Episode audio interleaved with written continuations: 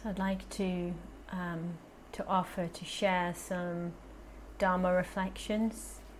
Um, I hope you can hear me. Yes, okay, good. So do let me know if uh, if at some point it gets uh, too quiet or not clear, um, and I'll do my best. Sorry. Of course, I haven't got my headphones in. Sorry, Louise.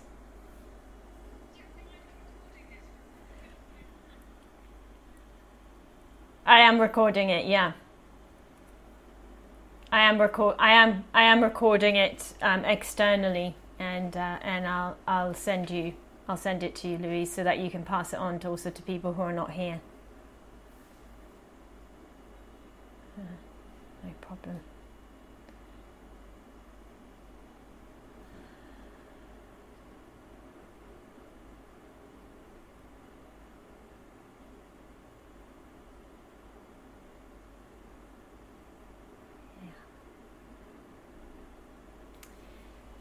So I was um, I was wondering if anyone uh, noticed anything interesting about uh, smiling while you were meditating. It was it was the first meditation of the day. May seem very long ago. Um, I don't know if anyone noticed anything interesting about that. Yes. And you're welcome to either um, write it in the chat, which is in the bottom left-hand corner, or to, um, yeah, or to unmute yourself and to speak. Are you able to unmute yourself? Great.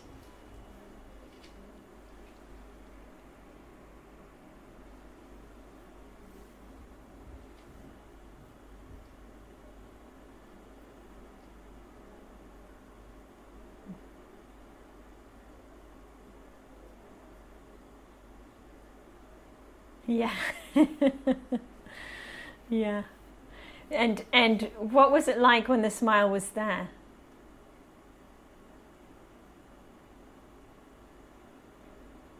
Hmm.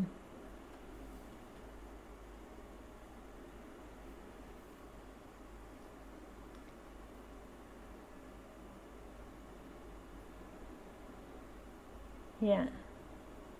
Yeah. Beautiful. Yeah, thank you. And in either in either situation, it would be interesting. Yeah, whether it feels different because we know from reading that it it should be different, or whether it actually is.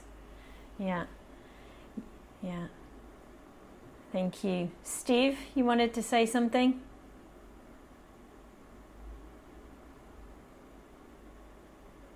Ah, Caroline says she can't hear anyone but me.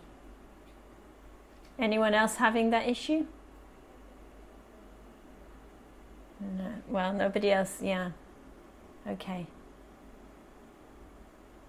Okay, Jill can also not hear. Okay, I'll repeat. I'll repeat what people what people share in that case.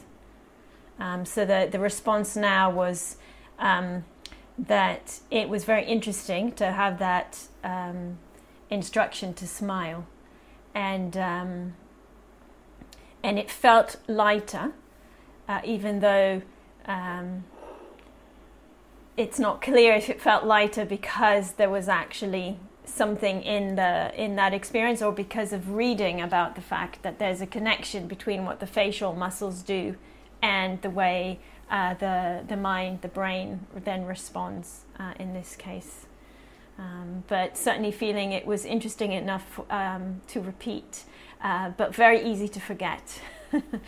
yeah, very, very easy to forget to do. Okay, so we've had Steve who wanted to speak. Steve, are you able to unmute yourself? And then also Karen.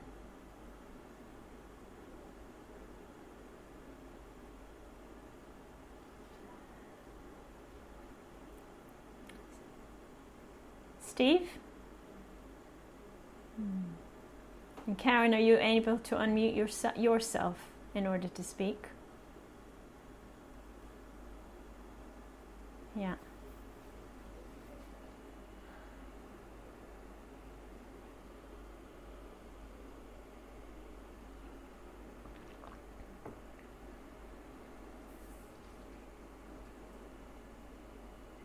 Hmm. Hmm. Yeah.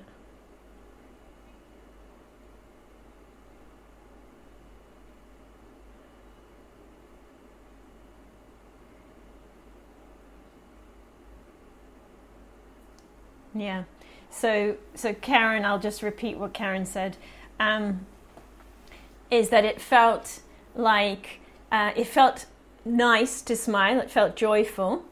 Uh, but then, if the smile stayed, remained, was maintained, um, then it got, uh, it felt a little bit more like a, it became more like a grimace, and felt, and, and as it was fading, yeah, and then, come, kind of reinvigorating the smile, uh, brought joy again. But it just seemed to be this this movement um, of over time, it fading, and then becoming uh, more rigid.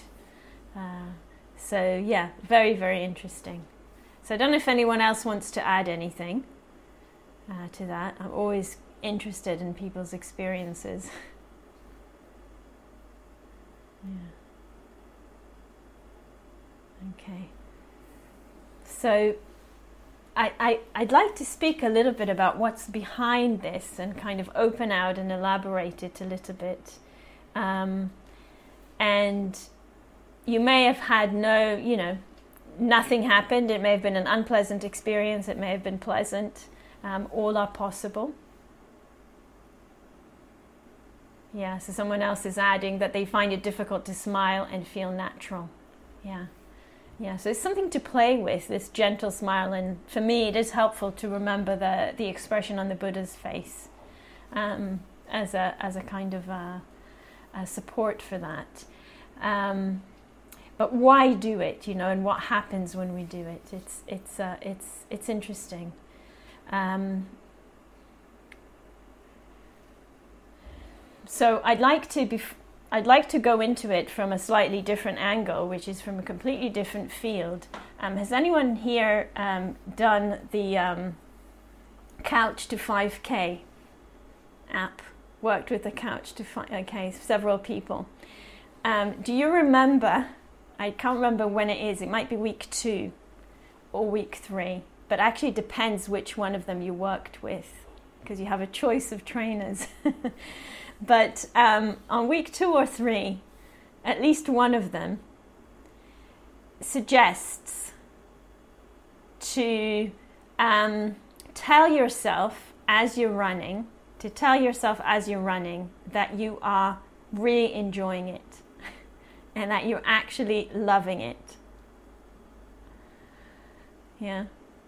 And I really remember this. This has really stuck with me because um, I was actually enjoying it. Like I said, it was probably week two or three. It was pretty early on um, in in the process, uh, but it, I I really loved that part because it it is a direct application of some of the teachings um, of of the Buddha um, of playing with perception. Okay, so seeing what happens. Yeah, I'm doing something like running, yeah, which may be unpleasant and hard and difficult, and I might be feeling exactly the opposite from enjoying it, yeah, or having a good time.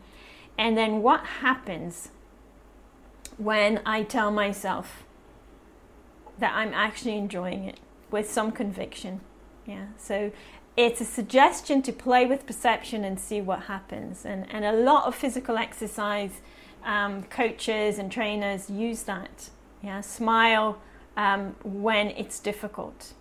Yeah, smile when it's difficult. So in in um, in in our tradition, you know, when Thich Nhat Hanh suggests to do this, um, he's not waiting for things to get difficult. He's just saying, you know, how about trying out a little smile as you're practicing and seeing what happens?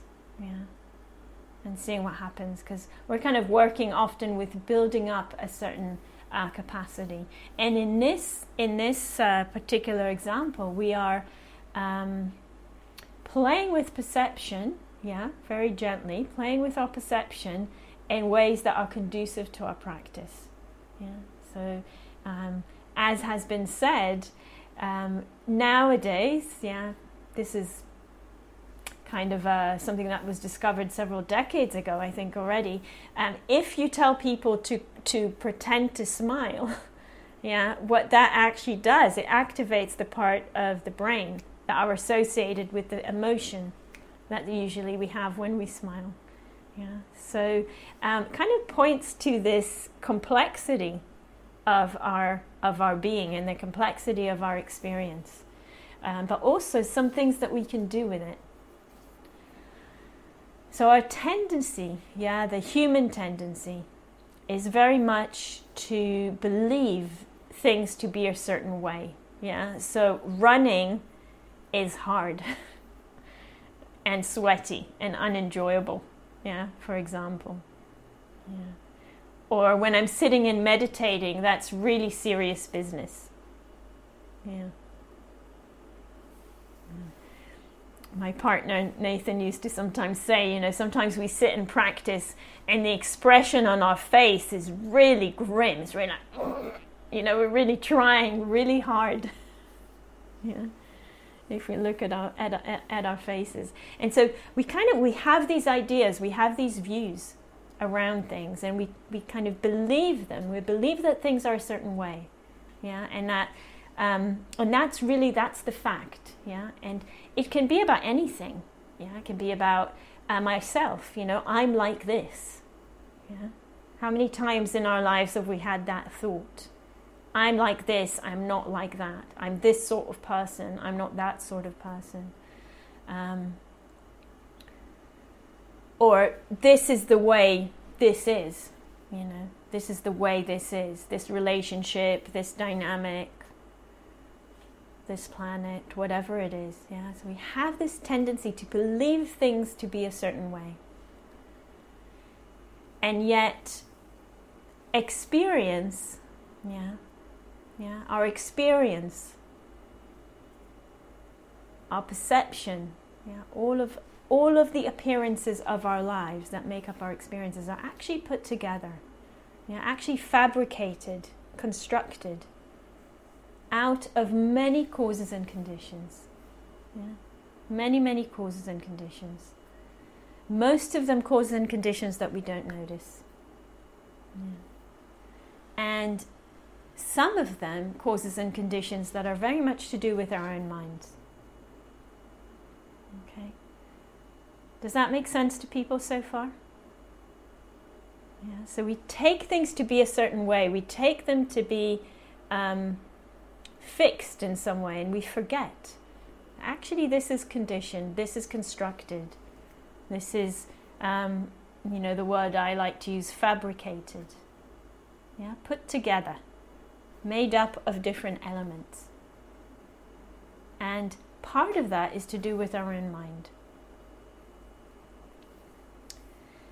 So recently, there's been um, a whole new field of research called gastrophysics.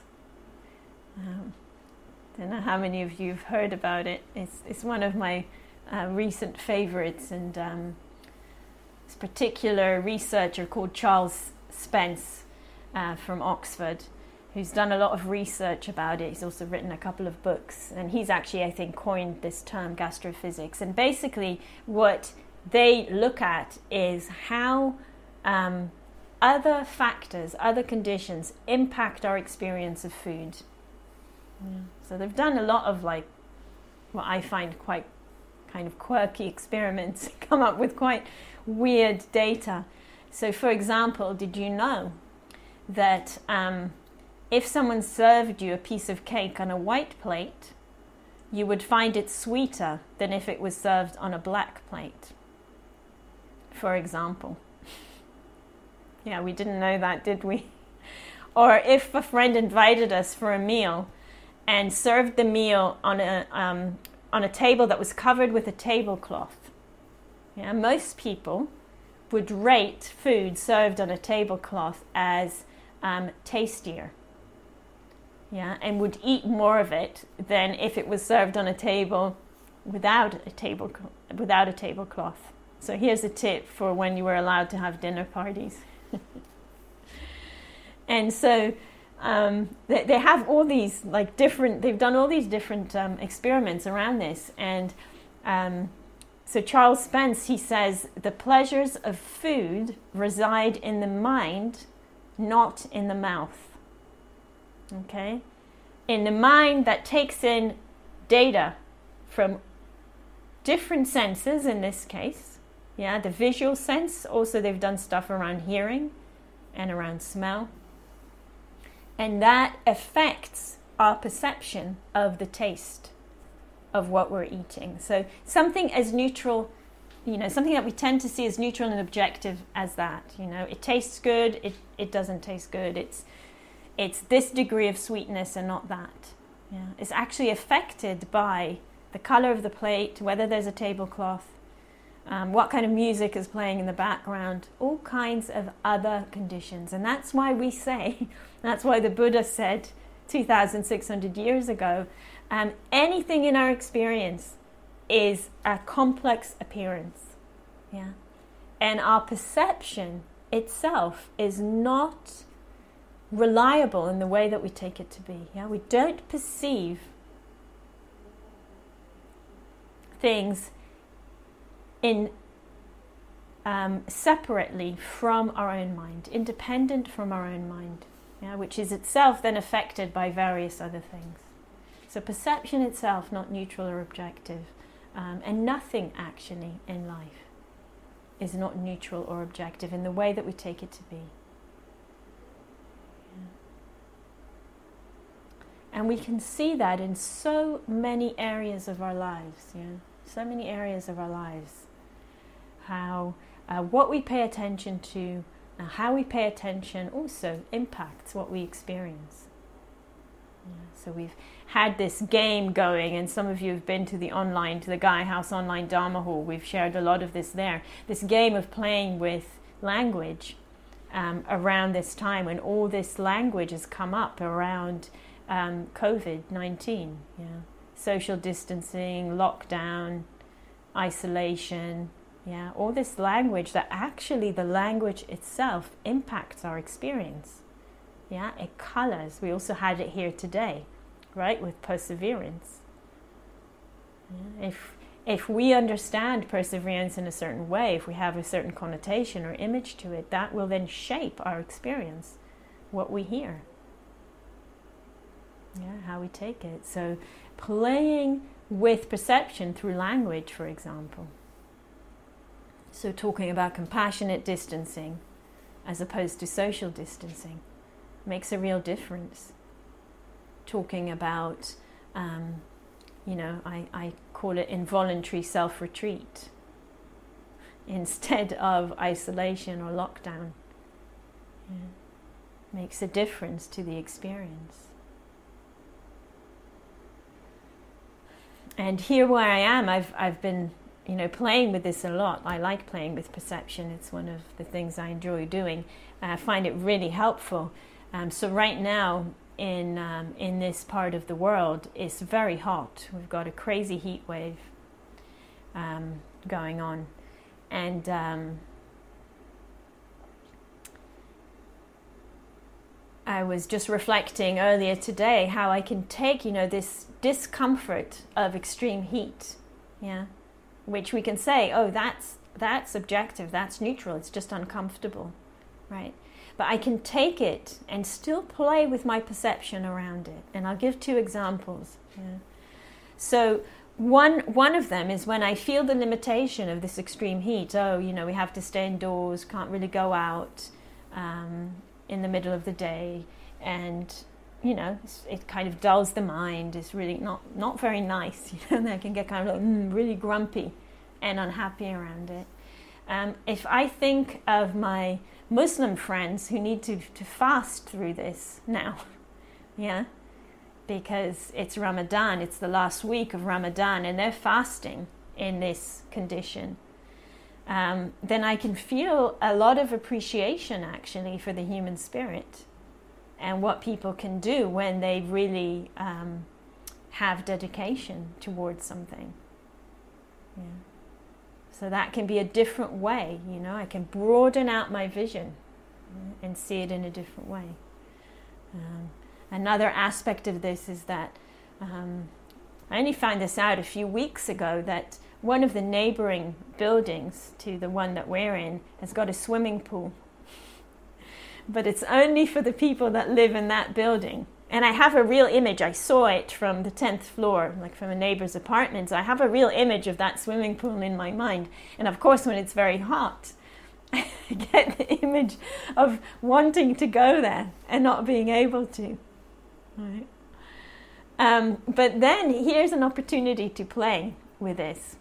So I can stay in my own experience, yeah? I can stay in the fact that there's a swimming pool just across the street that I can't go to and feel, you know, sorry for myself. Or I can imagine the people who can go into that swimming pool going into the swimming pool and how nice it is for them. yeah? And that too, yeah, the habit would be that would make me feel worse because yeah? they can go there and I can't. But what if I shift? Yeah, I shift the emphasis of my attention. This is where it gets really interesting. And you can you can try it out yourself right now. If you think of something, some joy or some pleasure that someone else has and you don't. What happens if you shift the emphasis of your attention, just like in a grammatical, um, you know, in the way a sentence is structured when you shift the emphasis? Um, if you shift it from the fact, from who has that joy, to the joy itself. Yeah, so I don't know how hot it is in in the UK right now, but uh, not very. So think about something else, or imagine yourself in a, in 40 degrees, knowing there's a swimming pool, and imagining people in the swimming pool enjoying themselves. What happens if you really kind of really go into the joy that they're feeling, instead of the fact that it's not me? I can see at least one smile. What happens, interestingly enough, is that for me, I become joyful too. Yeah.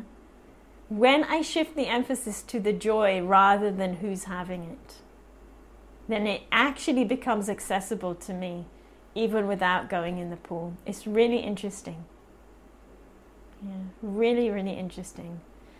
So, what can we learn here? And, and this isn't about cheap psychology. Yeah, as I said, this is the Buddha was talking about this um, a long time ago.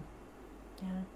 About the capacity to play uh, with perception, the capacity to bring understanding around the way our experience is created. Yeah. To play with um, the range of suffering and well being in our lives.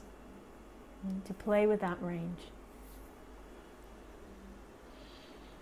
So instead of fixating on who's got the swimming pool, I can um, ask myself, yeah, what happens with when I play with where I place attention, and what can I learn from that? Yeah, what can I learn from that? Where I place attention and how.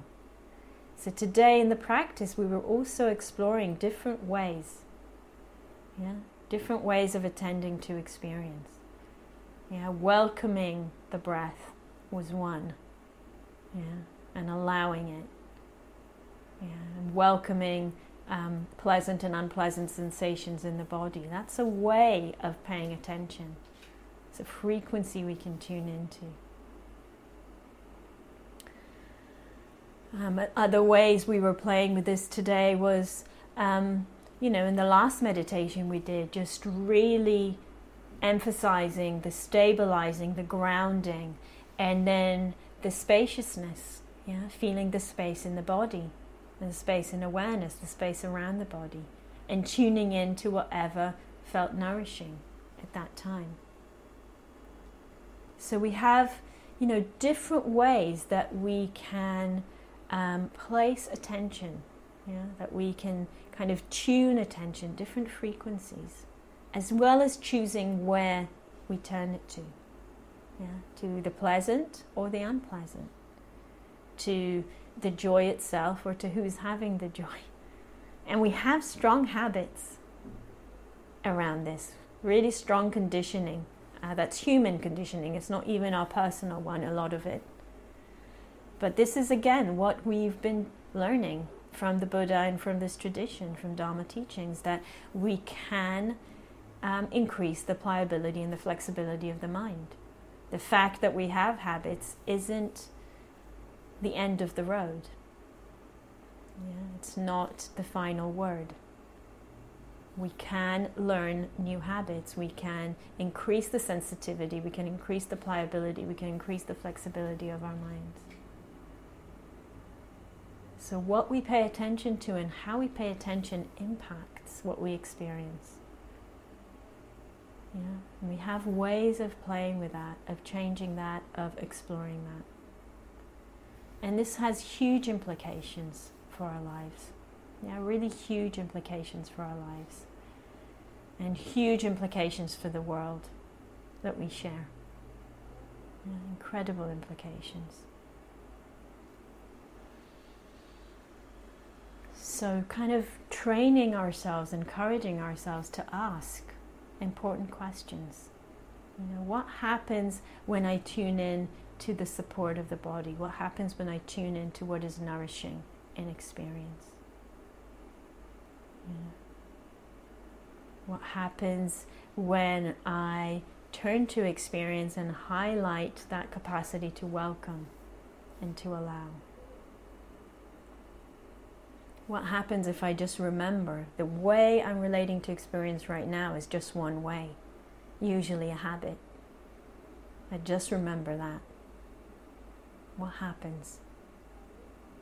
And we can ask ourselves the question what could be another way? What could be another way to look at this?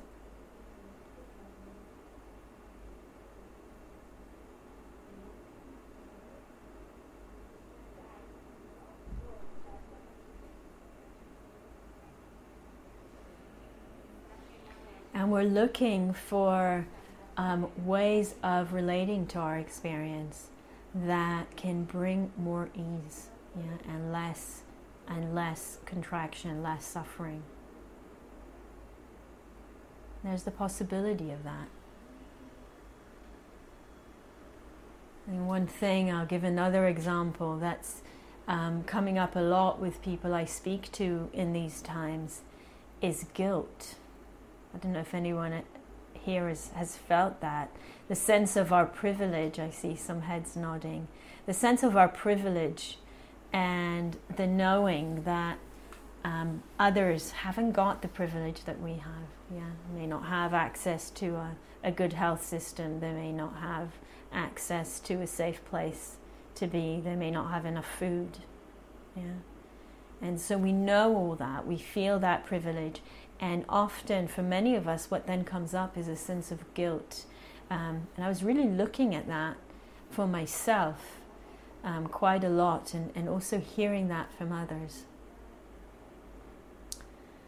And something, uh, not sure, I hope I'll be able to articulate it. Um, something that was coming up for me is can we take that sense of privilege and, and respect it, honor it, yeah? And also feel what we have, yeah, with gratitude. And can we feel that maybe that others don't have what we have with compassion um, and with some, I would say, kind of with some sense of what needs to be done around inequality and injustice. Um, but can we also take care with that? Because sometimes, with that sense of guilt that comes from privilege, we actually uh, forget yeah, the power that people have, that other people have. And, and I'll just give an example. So, for me, one of the things that's really been striking for me during the pandemic is that I have received so many phone calls from my unprivileged friends.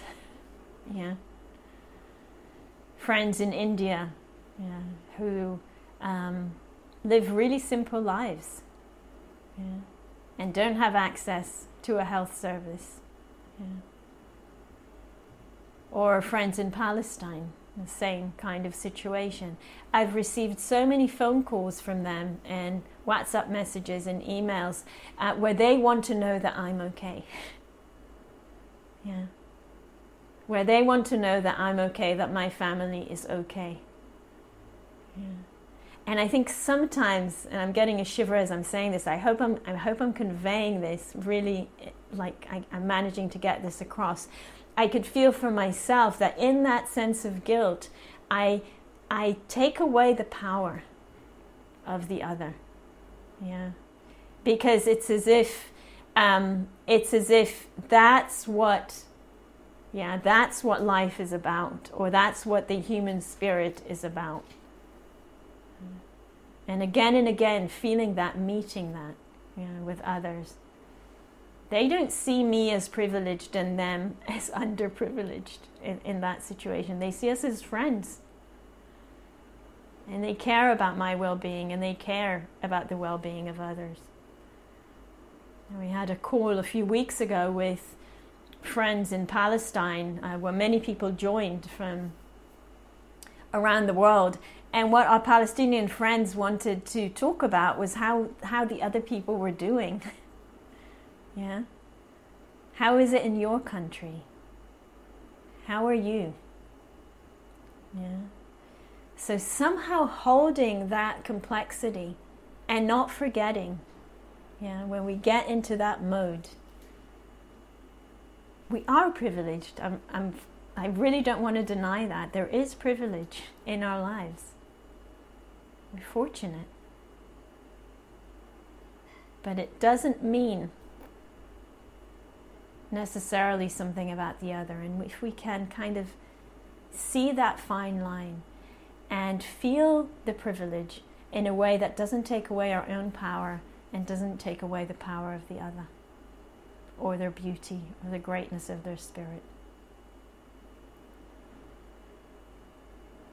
So, remembering this, remembering that we can explore and play with our perception, whatever it arises around. Yeah, whatever it arises around. And um, and remembering the possibility to continue to work for what really matters yeah, on every level. On every level. So there is inequality in the world that we live in. Yeah, and there is injustice. And there is prejudice and there is destruction. Yeah. And so, can we play with perception, yeah, not just to feel good, yeah, but in ways that deeply nourish wisdom and compassion in our own being and in the world that we share? Um, can we play with perception? Can we explore the modalities of paying attention in ways that weaken and transform the structures of ignorance in ourselves and in the world that we share? Mm. Transform the ignorance of oppression and of prejudice and of injustice. And can we remember that you know, when we nourish wisdom, when we nourish compassion, when we nourish joy and gratitude in ourselves, um, these are survival skills for our times. Yeah. They're survival skills, not just for us as individuals. Uh, when we keep them going, we're keeping them going in the world. Yeah. Keeping them going in the world that we share. Thank you for listening. To learn how you can support the teachers and Dharma Seed, please visit dharmaseed.org slash donate.